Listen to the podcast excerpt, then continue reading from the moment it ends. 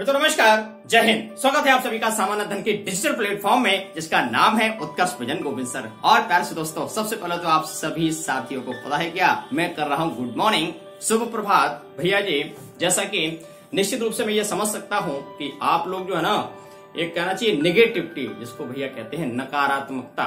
ठीक है ना? वजह पता है क्यों? अनिश्चितता का माहौल है। क्यों माहौल है?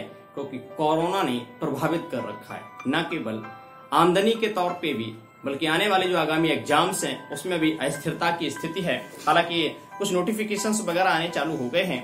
तो मैं उन सभी साथियों से कहना चाहूँगा, प्यारे से दोस्तों, बात को समझने की कोशिश करिए। पता है क्या? दुख मनाने वाले दुख मनाते रह गए। और सबसे बड़ी बात, तीन महीने में, चार महीने में, ठीक है ना? जो मैं लाइव क्लास देता हूँ तो जो बच्चे जुड़ते हैं, मैं उनको व्यक्तिगत रूप से जानता हूँ। और कुछ को जानता हूँ कुछ को नहीं जानता हूँ। और, बात बाकी अलग अलग बच्चे जो है ना, इस तीन महीने में है ना? बल्कि तीन महीने से लगभग ज़्यादा का समय हो गया है। कुछ रिकॉर्ड बना के तैयार कर लिया उन्होंने, है ना? रिकॉर्ड पता है किस बात का? अपनी कॉम्पिटिशन का, अपनी तैयारी का और अपनी विजन का, ठीक है ना? इस वीडियो के माध्यम से एक बात कहूँ आपसे, दुख मनाने का समय नहीं है, ठीक है? कुछ करने का समय है। अब बात आती है करें कैसे? ठीक है ना? हाथ में पैसा नहीं है। सबसे बड़ी बात, मैं बहुत सारे बच्चों से जुड़ा हुआ हूँ। जब उनसे बात होती है, वो लाइव क्लास नहीं ले पाते हैं तो जब मैं पूछता हूँ, बोले, सर इंटरनेट का पैक खत्म हो गया। दोस्तों, सच्चाई है ये, सच्चाई है, क्योंकि जो परिवारिक जन है, वो किसी कारखाने में काम करते हैं, या किसी क्षेत्रीय कोई भी छोटा मोटा काम करते हैं, और आपको पता है कि लॉकडाउन की स्थिति है तो बेचारे वो पैसे कहाँ से लाए? ठीक है ना? निश्चित रूप से जब इस प्रकार का माहौल होता है ना तो अपने आप को पॉजिटिव बनाए रखना, अपने आप को सकारात्मक विचारधारा से भरे रहना बहुत बड़ी बात होती है। विश्वास मानिए, मैं आपको लोगों से बहुत ही पर्सनली भैया जी कहना चाहूँगा, जितने हमारे साथी, जितनी बेटियाँ जितने बच्चे हमारे देख रहे हैं, कुछ नहीं बिगड़ा है, ठीक है ना? आप इंतज़ार करिए और इंतज़ार करें कैसे? अच्छा समय आएगा, उसका इंतज़ार मत करिए। ना, इंतज़ार करिए अपनी सफलता का। और भैया सफलता कैसे मिलेगी? सफलता मिलेगी निरंतर सतत प्रयास से। ठीक है ना? मेरी बात को समझने की कोशिश करिए।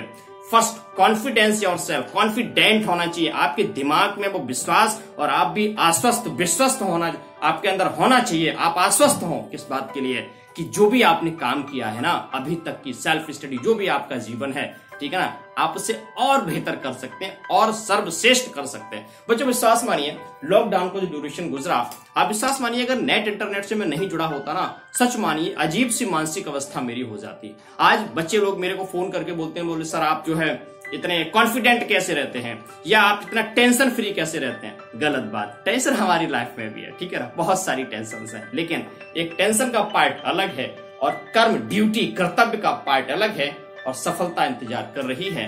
बात बड़ी सीधी सी है, जो शिकायतें हैं ना, जो कंप्लेन है, बंद कर दो बिल्कुल। सारी शिकायतें बंद कर दो। अपने आप से केवल एक ही बात पूछनी है। पता है क्या? केवल इतनी सी बात पूछ लो, केवल इतनी सी बात पूछ लो, क्या आपने अपना हंड्रेड परसेंट दिया है? क्या आपने ईमानदारी से अपना कर्तव्य किया है? विश्वास मानिए, यदि हाँ में उत्तर आ जाए, ठीक है ना तो अपने हार्ट से अपनी पीठ थपथपाइएगा और निश्चित रूप से कहिएगा कि या यू विल आपने बहुत अच्छा किया है है ना? और आप एक बेहतर इंसान हैं, ठीक है ना? और सबसे बड़ी बात पता है क्या? पेशेंस बहुत बड़ी बात होती है भैया। धैर्य से काम करिए, चिंता ना करिए, निश्चित रूप से चीज़ें सामान्य होंगी।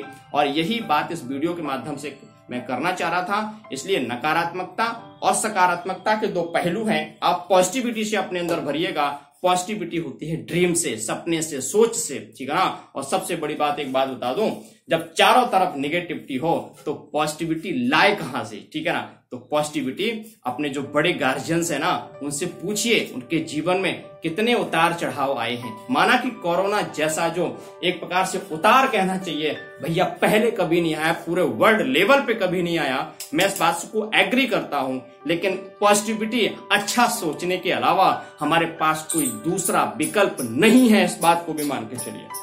ठीक है ना भैया? तो मैं यही कहना चाह रहा था, परेशान ना होइए, चीज़ें बढ़िया होंगी, सामान्य होंगी, और जो है आसान्वित रहे आशावादी ही जीवन है, और निराशावादी ही मृत्यु है। Thank you